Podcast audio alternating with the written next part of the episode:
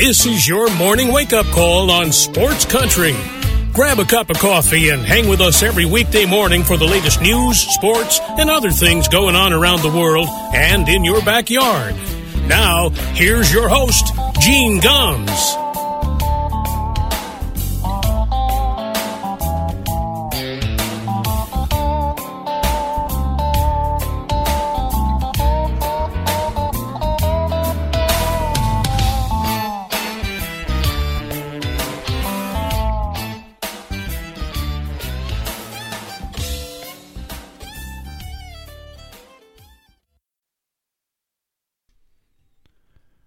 Well, good morning, everybody. It is six minutes past nine o'clock here in Middletown, Connecticut. It's the 20th day of May 2021. Welcome to a Thursday morning wake up call on Sports Country Radio. Thanks for spending some time with us this morning. Another beautiful day in the Northeast, another warm day. Gotta love it. No humidity, sunny skies, and uh, looking forward to getting outside doing some work. But uh, we're going to spend the next hour talking about uh, what happened in sports yesterday and another day, another no hitter. I mean, it's gotten to be routine now, hasn't it? Uh, I mean, I, I looked yesterday, um, and uh, back to back no hitters. I had I I had totally lost sight of that fact that uh, uh, there had been a no hitter. Spencer Turnbull throws one on uh, uh, Tuesday, and then on Wednesday, Corey Kluber, who pitched all of one inning last year and uh, didn't pitch much in 2019 because of injuries, comes back and throws a no hitter for the New York Yankees against the Texas Rangers. It's the second time the Rangers have been no hit this year. They join the Seattle Mariners, who have also been no hit twice. Matter of fact, the Mariners were no hit twice this month. Um, but it is the sixth no hitter in the major leagues this year, second in two nights. Uh, it is the first road no hitter for the Yankees since 1951. Uh, unbelievable. The uh, by the way, the last time there were consecutive no hitters uh, was in 1969. Jim Maloney of Cincinnati threw one on April 30th, and Don Wilson of the Houston uh, Astros threw one on May the 1st. Uh, so obviously a rarity, but six no hitters already. The season record is seven.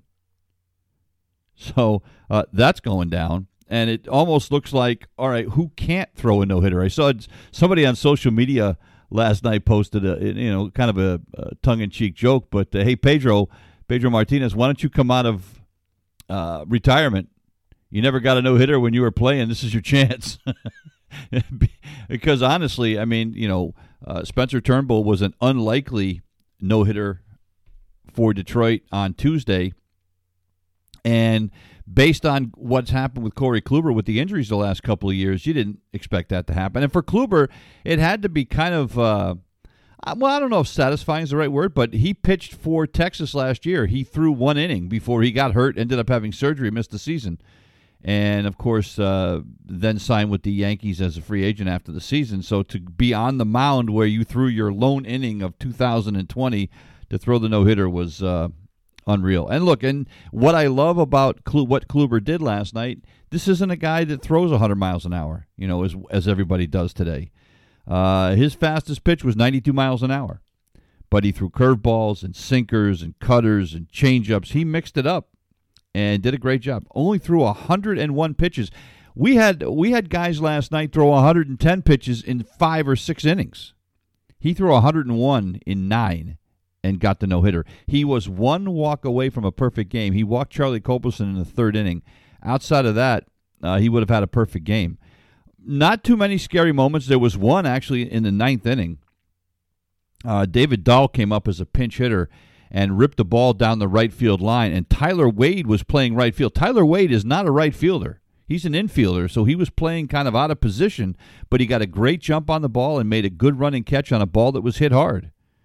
Uh, but uh, so I mean that's great for Kluber, and he's 35 years old. This is a guy that you know has won a couple of Cy Youngs. Uh, a guy that just in, in 2018 threw 220 innings. I mean, this is a guy that's used to going out there every day and, you know, every fifth day, I should say, and throwing seven, eight innings. So this this was kind of a, a blast from the past. And if you're the Yankees, you're praying that that means this guy's all the way back, and this is what you can expect from now on. I mean, uh, that would be a huge boon uh, for the New York Yankees, no question about it. Uh, but uh, and Kluber, who never smiles, actually smiled after the no hitter. So uh, great, you know, great for him. Um, and as far as the Yankees go, obviously a huge win. It keeps them on pace with the rest of the division because everybody else won last night. And the Yankees just continue to play better and better. As we say, the cream is rising to the top. The Yanks have won seven out of 10. Um, and, uh, you know, the Red Sox still sitting in first place, but just barely. Tampa's right behind them, a game back. Toronto, a game and a half back. Uh, so the Yankees will throw Domingo Germán today in the finale of their series down in Texas. Uh, Germán is three and two with a three six two ERA, and uh, Dane Dunning will get the start for the Rangers as they try to salvage one here. Um, the controversy, I guess, I guess that's the right word, or the uh, the discussion that has gone on the last couple of days over the 3 0 count home run by Yermin Mercedes continued yesterday. This just doesn't seem to want to die. But uh, Tony La Russa was asked about it again yesterday, and he doubled down on his comments. And he said, Look, you know, he said, if you're going to tell me that sportsmanship and the respect for the game of baseball and respect for your opponent is not an important priority, I can't disagree with you more. He said, you think you need more ones, runs to win, you keep pushing. If you think you have enough, respect the game and the opposition. And then he finished the comment with one word. He said sportsmanship. Um, and again, I look, I see his point of view, be, being an old guy and you know the get off my lawn guy. I mean, I I see that, but some of his own players have publicly disagreed with him. Tim Anderson, Lance Lynn, uh, both said, uh, you know, and Lance Lynn said yes. He said, look, you can't get mad when there's a position player on the field and a guy takes a swing. And as I said yesterday, uh, and I talked about it on the Boys of Summer podcast I did with Paul Arnold and Eric Braun last night, you know, you have to put some of the onus here on the Twins if they're going to throw a position player, you get what you get. I mean, if you're going to throw a position player, are you respecting the game of baseball? You know, in my mind, no, you're not. I've never thought the idea of a position player uh, pitching was a good idea. Uh, it's a joke. So, uh, but it, this isn't, you know, again, at, at the end of the day, the Chicago White Sox have the best record in baseball. They're in first place. You know, uh, Tony La Russa may be 76, but this to me is not a 76 year old guy issue. This is still the old school versus the new school. And I, but, but, but look, I'm telling you, there are other guys in the major leagues that would have been just as upset about this. I would be willing to bet you, now I could be wrong, but I'd be willing to bet you that Aaron Boone of the Yankees wouldn't be happy if Aaron Judge was up there swinging from the heels with a 15 to 4 lead in the ninth inning and a position player on the mound. I know Terry Francona wouldn't be. There's other managers. Joe Maddon wouldn't be. There's other managers in baseball that would take, uh, you know, that would not look kindly on that. So it's not just a Tony La Russa issue. I firmly believe that. Brian Snitker from the Braves, he's as old school as they come. This is a guy that's been grinding in the minor leagues for years. Uh, I guarantee you he wouldn't have been happy about it either. So, you know, we've prob hopefully we've heard the end of this until the next position player gets on the mound. But again, the one thing I point to, well, it's actually two things, and I pointed this out yesterday 556 previous times, 3 0 count with a 10 run lead or more, and nobody has swung at a 3 0 pitch up 10 in the last 20 years until Yermin Mercedes did it. So so if if if you just look at that, everybody understands you don't swing. But Mercedes did, and he again, you know, it's it's a different era, different time. I get all that, but I look at that and say, well, you know, obviously, so, everybody else has recognized that Mercedes just didn't. And the other part of it was is that the next inning, the Minnesota Twins threw the ball behind Mercedes when he came up. Didn't try to hit him in the head, just threw behind his legs just to send the message. Now it got the pitcher and the manager ejected, but it also shows that the Minnesota Twins were upset about it. So it's not like this happened in a bubble and nobody else was upset about it, only Tony Tony La Russa. And that's what's being kind of pictured here is that La Russa is the only guy that's pissed. And that's not true. It's not true. Uh, Trevor Bauer weighed in, and you know, and God love him, Trevor Bauer never afraid to express an opinion, and he said, "Look, uh, he said, uh, "Hey, hey, batters, if uh, I'm down 3-0 in the count, feel free to swing. You know, and if you hit it out, then I deserve it."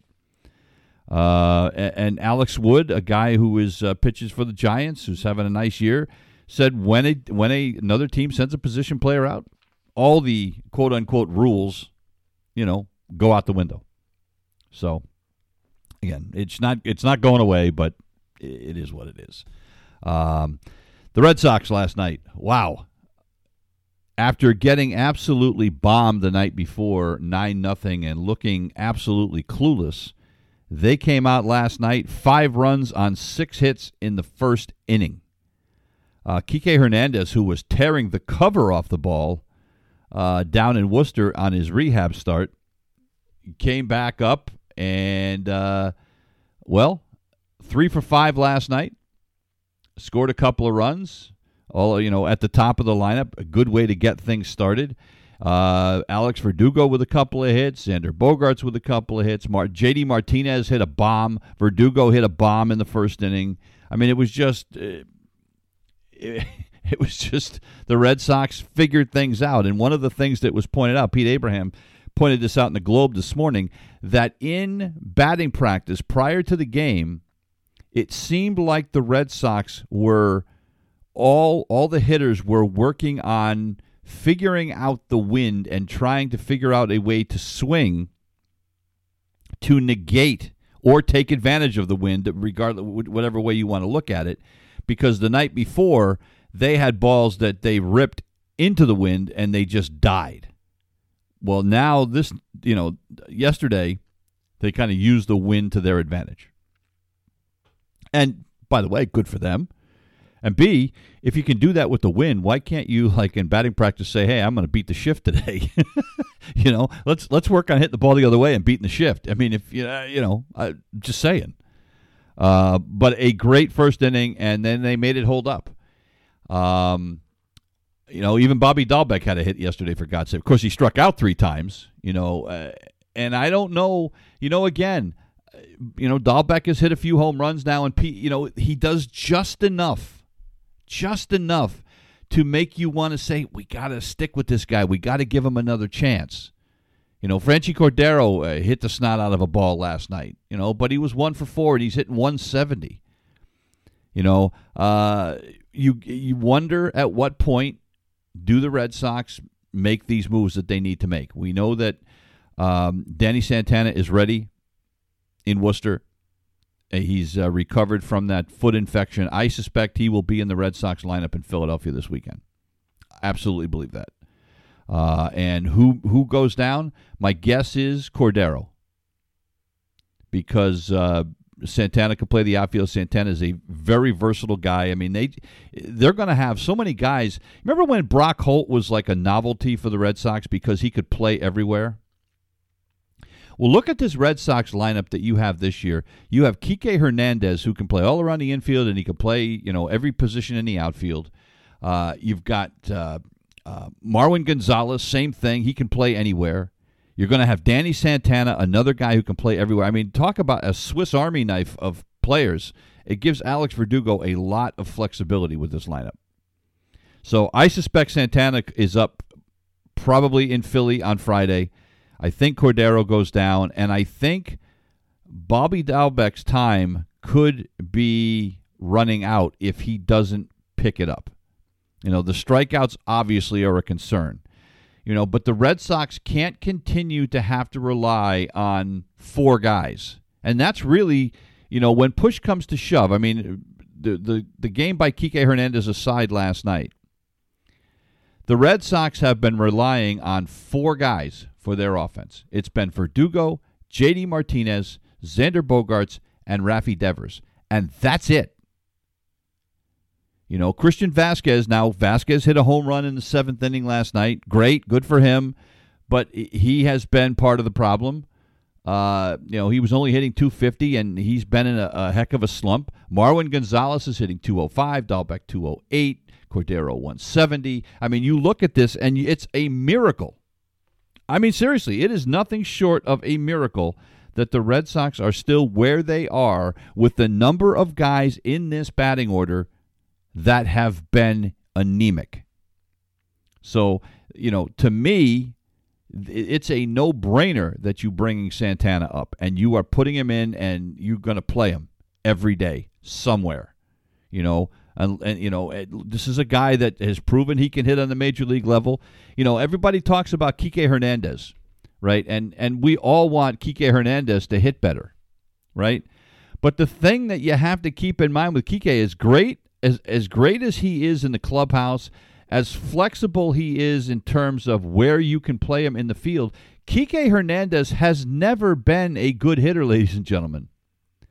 You know, Kike Hernandez is a 241 career hitter. And you can say, well, you know, he didn't he didn't play, you know, full seasons. Look, he got 400 at bats uh, with the Dodgers two years in a row. And one year he hit 237, and the other year he hit 256. Uh, he had 215 in 2017 and 300 at bats. You know, he hit 190 with 200 at bats in 2016. He hit 300 once in 2015 when he got 200 at bats with the Dodgers. He hit 307. Other than that, he has done nothing offensively. This is not a great offensive player. You know, and I think sometimes people are expecting more out of Kike than than he's capable of giving you know, which is why I find it curious that Alex Cora continues to hit him at the top of the lineup. Now, I guess you have to hit somebody there. Uh, you know, I would rather, frankly, have seen Verdugo at the top of the lineup, but uh, but the Red Sox are going to have to do something, and Santana is going to be a good first start. And uh, you know, and uh, another guy I forgot to mention, Hunter Renfroe. And look, Renfroe has made some great defensive plays in the field, but he's another guy that is just struggling offensively. So the fact that the Red Sox you know, right now are uh, eight games over 500 with this lineup. And everybody said, "Well, the Red Sox are going to score runs. They're going to score runs." Well, you know, they can at times, but it's only it's it, has been four guys, and that's a problem.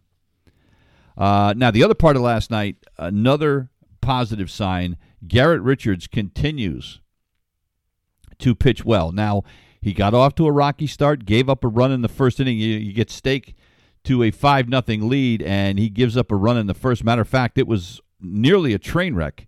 He ended up loading the bases in the first inning.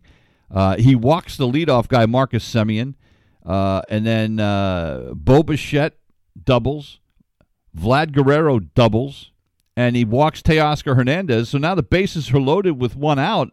Dave Bush has to come out and say, "Look, dude, you know, calm down," and he did. Uh, six pitches later, fielder's choice, strikeout, inning over. You know, he still ended up walking four guys in this game, which is a little more than you'd like. But six and two thirds pitches into the seventh inning yet again, picks up his fourth win. Garrett Whitlock came out, ends up giving up a home run to Semien when he comes in. Uh, you know, but again, Whitlock's been so good that you know I'll give him a pass on that one. Um, but you look at Richards in his first four starts had a 6.48 ERA. He had walked 13 and only struck out 12 in those four starts. And he was only averaging four innings a start.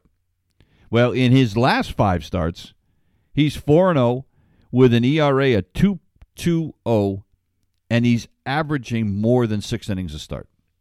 This is this is good. This is what the Red Sox need. Uh, and uh, you know, Adam Ottavino came out of the bullpen last night uh, was a little shaky his first few pitches, but settled down. Uh, ended up giving up a hit, but a scoreless inning. You like to see that. Josh Taylor mopped up uh, in the ninth, but uh, a solid win for the Red Sox. And, uh, you know, look, they need to win tonight. They need to go to Philly. You know, you look at what's going on. The, this Red Sox schedule coming up right now is absolutely brutal. For the next few weeks, all right, all their opponents are teams that made the playoffs last year. You know, so it's great that they're eight games over 500, but we have to remember that, you know, they had the Detroit Tigers and the Baltimore Orioles and, you know, uh, you know, now now they have to worry. Now they have Philly, then they have come home and they play the Braves for a couple. Now they play the Marlins, who made the playoffs last year. Now, granted, the Marlins aren't as good as they were last year, but that's still not going to be an easy out. And then they have to go to Houston at the end of May into the first part of June for four games. Then they have to go to the Yankees. Then they come home and they play the Astros, the Blue Jays, and the Braves. They don't get a break until they play the Royals on the 18th of June. And then, okay, so you get a three game break with the Royals. And then right after that, what do you get? You get Tampa Bay and New York for five. So, you know, this is a make or break time in the schedule. You know, and frankly, if they are in first place in the middle of June still, they're going to win the division. Uh, you know, I'm serious. I mean, if they can go through this gauntlet they have to run right now and play the Yankees and the Astros, um, you know, and the Braves as much as they have to play those teams, if they can get through that, they'll win the division. But we got a long, long way to go before we get there. Um, the other team that uh, you know, you looked at the scoreboard last night if you're watching, and uh, the Orioles jumped out early on top of the Rays, and you're thinking, oh, geez, maybe the maybe, maybe the Orioles can do us a favor. Yeah, well, maybe not. That didn't last too long as the uh, Rays exploded for s- six runs in the last three innings, three in the seventh, three in the eighth, and they end up beating Baltimore nine to seven. Uh, Ryan Yarbrough got the start for Tampa. He was not good. Uh, John Means got the start for Baltimore. Was great early, but they ended up getting to him. Uh, he ends up giving up four runs and six hits and six in the third innings. Didn't factor in the decision um, as Adam Plutko got roughed up when he came in. But Randy Arozarena, a couple of home runs for the Rays last night.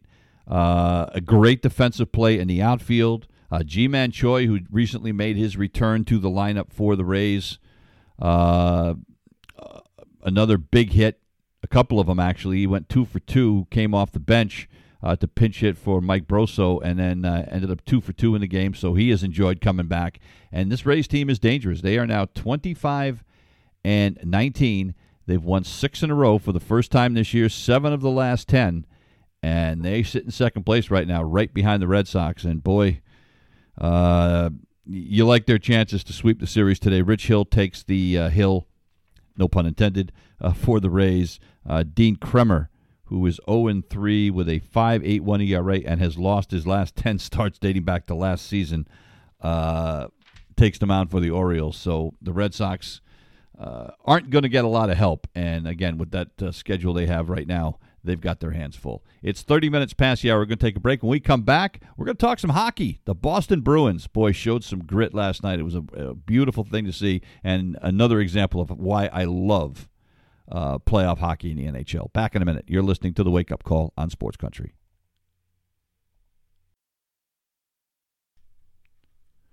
It's 32 minutes past the hour. Welcome back to the Wake Up Call here on a Thursday morning. Uh, playoff hockey last night. And I'm telling you, I've said this and I'll say it till I'm blue in the face. It just doesn't get any better than that. Even if you're not a hockey fan, you have to appreciate what you saw last night. Although I say that, my wife sat next to me last night and watched uh, most of this Bruins game. I'm not sure she appreciated it as much as I did. But uh, anyway, the Bruins end up winning this game uh, at 5:48 of the second overtime. Craig Smith uh, with a wraparound goal, and the uh, Bruins win it. And uh, I'll tell you what, they take a two to one series lead. They looked in deep trouble in the third period. Um, and then they picked it up and they completely outplayed Washington uh, in the uh, in the overtime. They outshot Washington 19 to 8 in the uh, one plus periods of overtime. And the the winning goal, it was frankly the Bruins were lucky.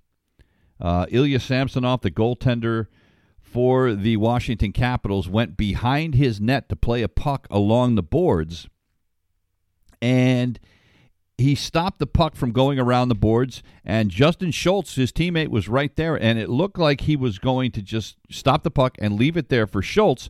Well, Schultz just didn't play the puck. He left it there. I don't know if it was some kind of miscommunication between the two of them or what it was, but Craig Smith was right there and said, I'll take that, and picks it up and skated to his right, comes around the front. Samsonov was late getting back into position and wrapped it around for the goal, and the Bruins win it. I mean, it was unbelievable. Uh, and as I said, I mean, they were outshot um, 8 nothing on even strength in the third period. And the Capitals were just buzzing. I and Tuukka Rask had to make a couple of huge saves, and the defense did a great job of not giving Washington too many quality scoring chances. But man, what a great game! Taylor Hall had a goal in the second period. Uh, Brad Marchand had the tying goal in the third period. Uh, the Bruins never led this game. They were playing from behind the entire game. And you know, every time that uh, you know Washington scored, the Bruins would tie it. Well, then Washington scored again. Fortunately, Marchand tied it up, and the first lead that the Bruins had uh, was the game winner in overtime. So up two games to one now, and uh, they will play again on Friday, and uh, game four before they head back down to Washington for game five. Game six would be back in Boston, and then if there's a game seven, uh, of course, since Washington is the higher seed, they would uh, get the home game. So the Bruins would like, I mean, like, I mean, their their best case scenario is you win game four at home, you go back down to Washington with a three one lead, and then you've only got to win one of the next three. Um, you know, you got to like their chances.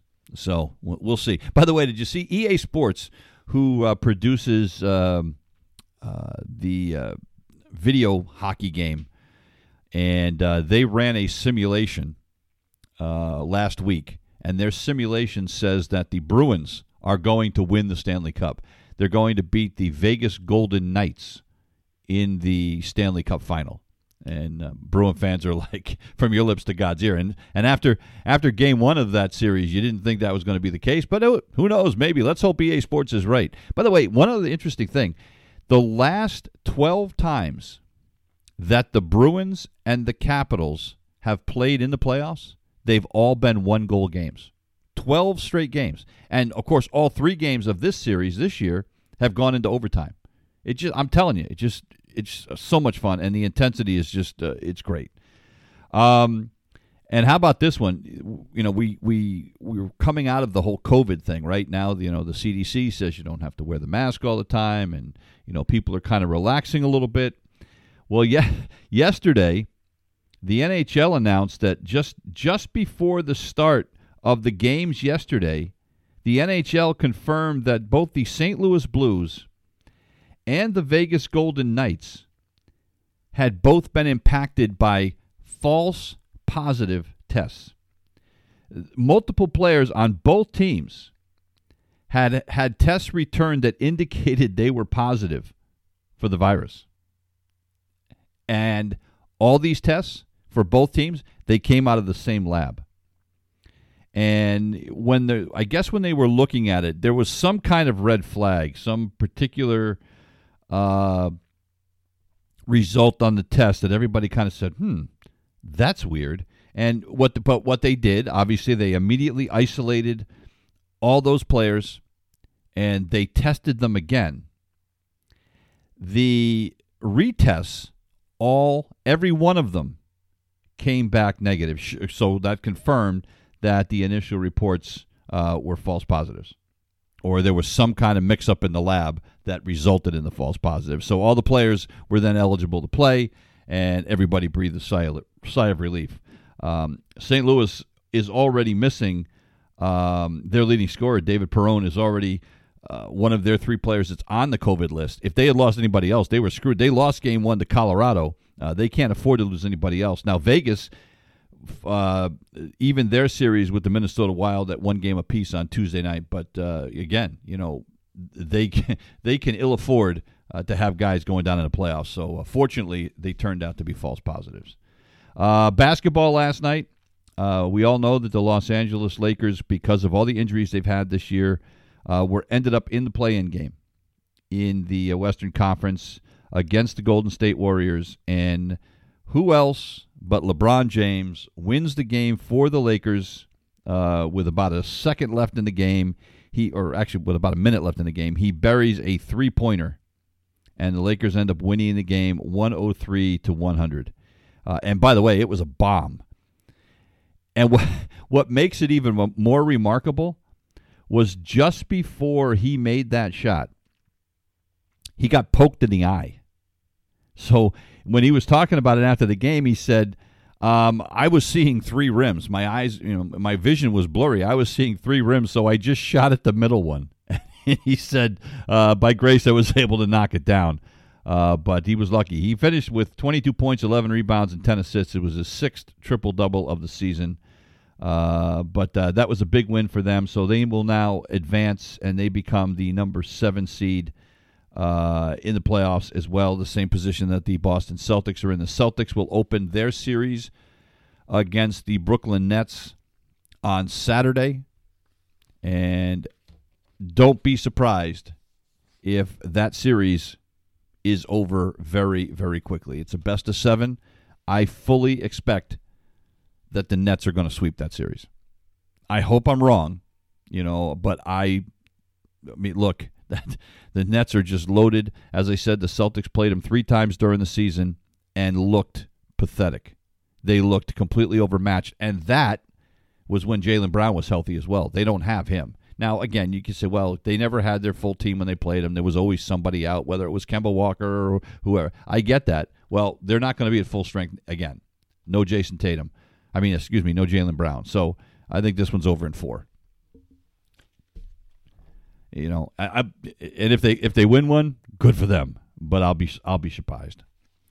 Uh, all right, let's uh, shift back to baseball. The New York Mets look like they were on their way to sweeping their series over the Atlanta Braves yesterday and sending the Braves to five games under 500. Well, unfortunately, uh, that didn't happen. Jacob Barnes gives up a home run to Ronald Acuna Jr. in the ninth inning, and the Braves come back to beat the Mets five to four. Uh, David Peterson got the start, didn't pitch badly, but couldn't get out of the fifth inning. Charlie Morton pitched really well for Atlanta last night. It was his best start of the season. He went six innings, only gave up a run and two hits. He struck out eight, didn't walk anybody, uh, and a great job out of the uh, Atlanta bullpen. Well, no, actually, after AJ Minter came in, Minter gave up three runs, but they were all unearned. Uh, but then uh, Jackson, Martin, and uh, Will Smith did a great job at the end, and uh, Martin strikes out two uh, in the ninth inning to end up picking up the win thanks to the home run by Acuna. It was on the, I believe it was the second pitch of the ninth inning. Jacob Barnes uh, had gotten out of the eighth inning, no trouble, but they brought him back out for the ninth, and Acuna ended that one in a hurry. And so now the Braves sit three games, or excuse me, four games. No, it is three games. It's three games behind the Mets, sitting in third place. They're a couple of games behind the Philadelphia Phillies. Uh, positive news for the Mets yesterday. Noah Syndergaard threw his first rehab start yesterday. He pitched four innings for their Class A team down in St. Lucie, and uh, Syndergaard in those four innings, he struck out six. Didn't walk anybody, gave up one hit.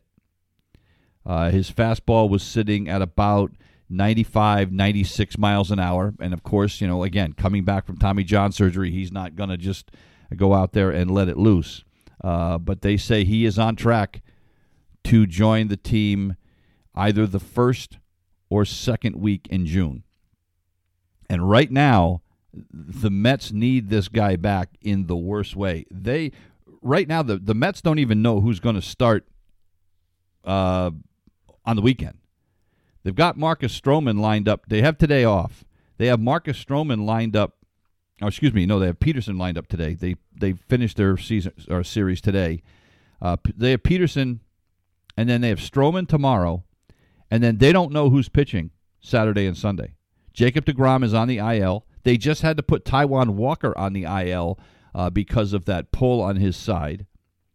Uh, Seth Lugo is still down. They so they have no idea who's starting this weekend. They are likely going to have to dip down into the minor leagues or play or try to do a couple of bullpen games or something over the weekend. And then they'll have Peterson coming back on Monday. They're hoping Jacob DeGrom, who is going to have a rehab start, uh, I believe, tomorrow, they're hoping that DeGrom can come back and pitch uh, next Tuesday. And then they'll have Stroman. But again, they, right now they have two holes in that lineup because it looks like Walker's going to be down for at least 10 days. So they need Syndergaard back, but he's still two to three weeks away. But obviously, a very, very good sign uh, as he comes off uh, the uh, uh the rehab start, looking very strong. Um, so everybody is trying to hand the MVP now in baseball, or at least in the American League, to Shohei Ohtani. And look, I, I think we need to pump the brakes on that a little bit. And, and here's why. Um, and people are thinking, well, you know, Mike Trout's down, and so now this is Ohtani's chance, and you know, wh- well, because he's a great pitcher and he's a great hitter, and all right, but let's let's put this in perspective for a minute. Shohei Ohtani got the start last night for the Angels, and didn't pitch out of the fifth inning. He threw four and two thirds innings. He gave up five hits, a couple of runs. He struck out five. He walked two. I mean, it was okay. All right. I mean, you know, he threw what uh, seventy-two pitches in four and two thirds innings, forty-three for strikes. He was okay. You know, and and so you know, good for him. So then he leaves the mound. He goes out to play the outfield, so he can get another at bat. He goes one for three at the plate. His only hit was an infield single, like a bunt single in the infield. He's hitting 272. I know he leads the major leagues in home runs right now with 14. I get that. And I get that he is doing something special because we don't have two way players in baseball. But before, let's not be handing him uh, MVPs. Yes, it's amazing what he's doing, but he's not you know, it's not like this guy is shutting people out. It's not like he's going out there and throwing six, seven innings every start. You know, he's not out there ripping the ball 300. This, this, he is not putting on. He's doing something special. Yes, absolutely. But this, he is not performing at an MVP level. I'm sorry. That's to me, that's not MVP material. It's special. Yes. And everybody wants to keep comparing him to Babe Ruth. You know, Babe Ruth, he's the only one that that hit and pitched at the same time. I, I, I want you to keep this in mind. Babe Ruth actually only played both positions for two years. After he got traded from Boston to New York, he pitched for the Yankees a grand total of five or six times in his career with the Yankees.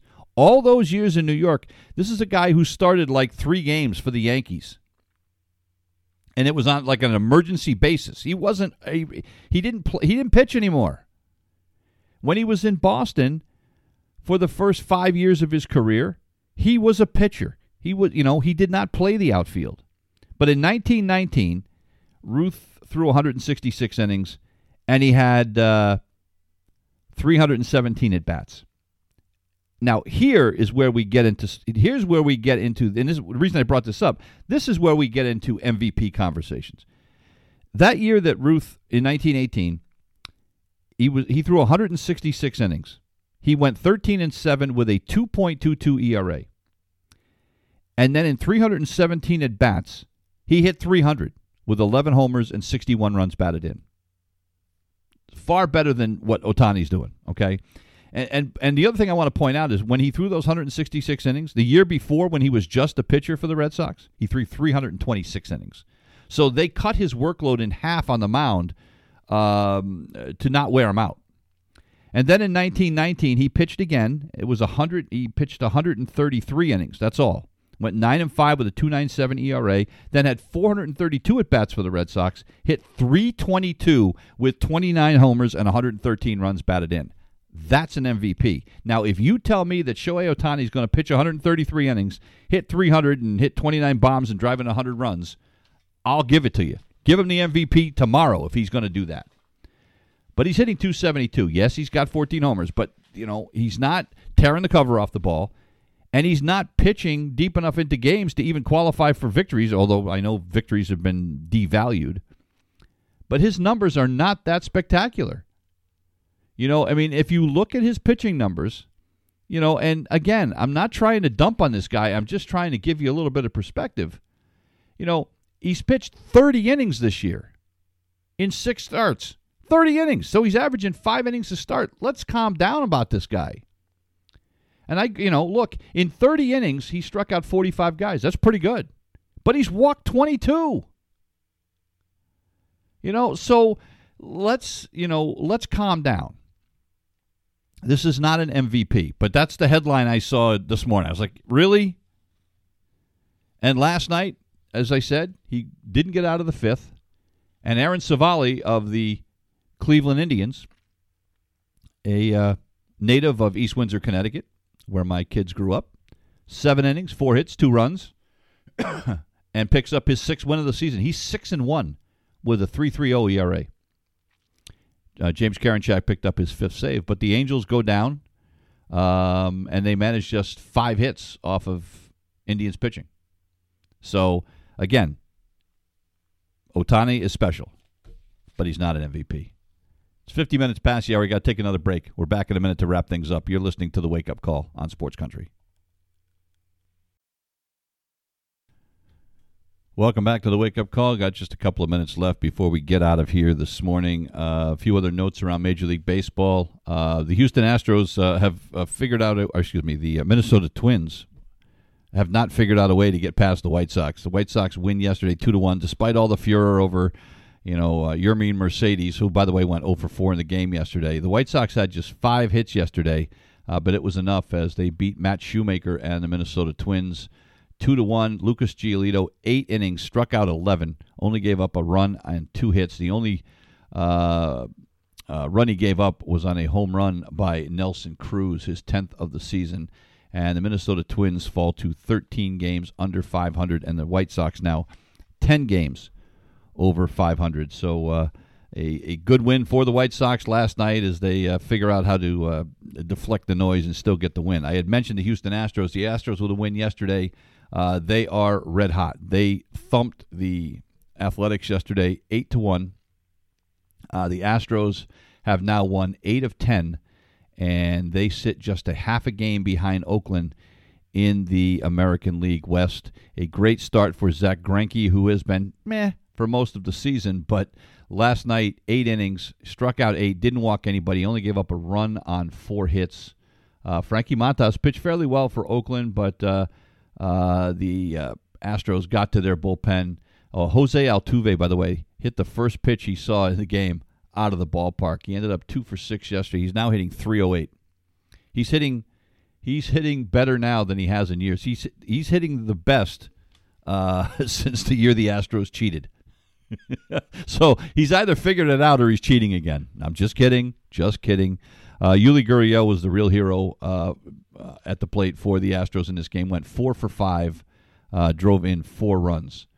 So uh, a big win for the Astros last night. Series finale is tonight. Cole Irvin will take the mound for the A's, and it'll be Luis Garcia uh, trying to win consecutive outings for the first time in his career. He is one and three with a 3.34 ERA. The Dodgers with another win last night. Uh, they come back to beat the Diamondbacks four to two. They scored three runs in the seventh inning uh, off of uh, the Diamondbacks bullpen. Clayton Kershaw got the start, did not factor in the decision. Joe Kelly, former Red Sox hurler, uh, got the win with a scoreless seven. Kenley Jansen picked up his ninth save of the season. Uh, Mookie Betts uh, with an RBI double in this one. He's struggling a little bit this year. Mookie's only hitting 259, uh, but a, a, good win for the Dodgers. They are now 25 and 18. They sit two games behind the San Francisco Giants. They've won eight of 10 and three in a row. And again, as I said, the cream is starting to rise to the top. Uh, Merrill Kelly will pitch for the Diamondbacks today in the series finale. The Dodgers plan to go with a bullpen game in uh, that one. That is going to do it for us here this morning. We'll be back tomorrow with another edition of the Wake Up Call. I hope you all enjoy this beautiful spring day. Uh, if you're here in the Northeast, temperatures are supposed to be in the mid 80s. No humidity. I mean, it just doesn't get any better than that this time of year. We leave you this morning with some music from Lane Hardy. This is called Hurricane. Have a great day. We'll see you tomorrow. You've been listening to the Wake Up Call on Sports Country.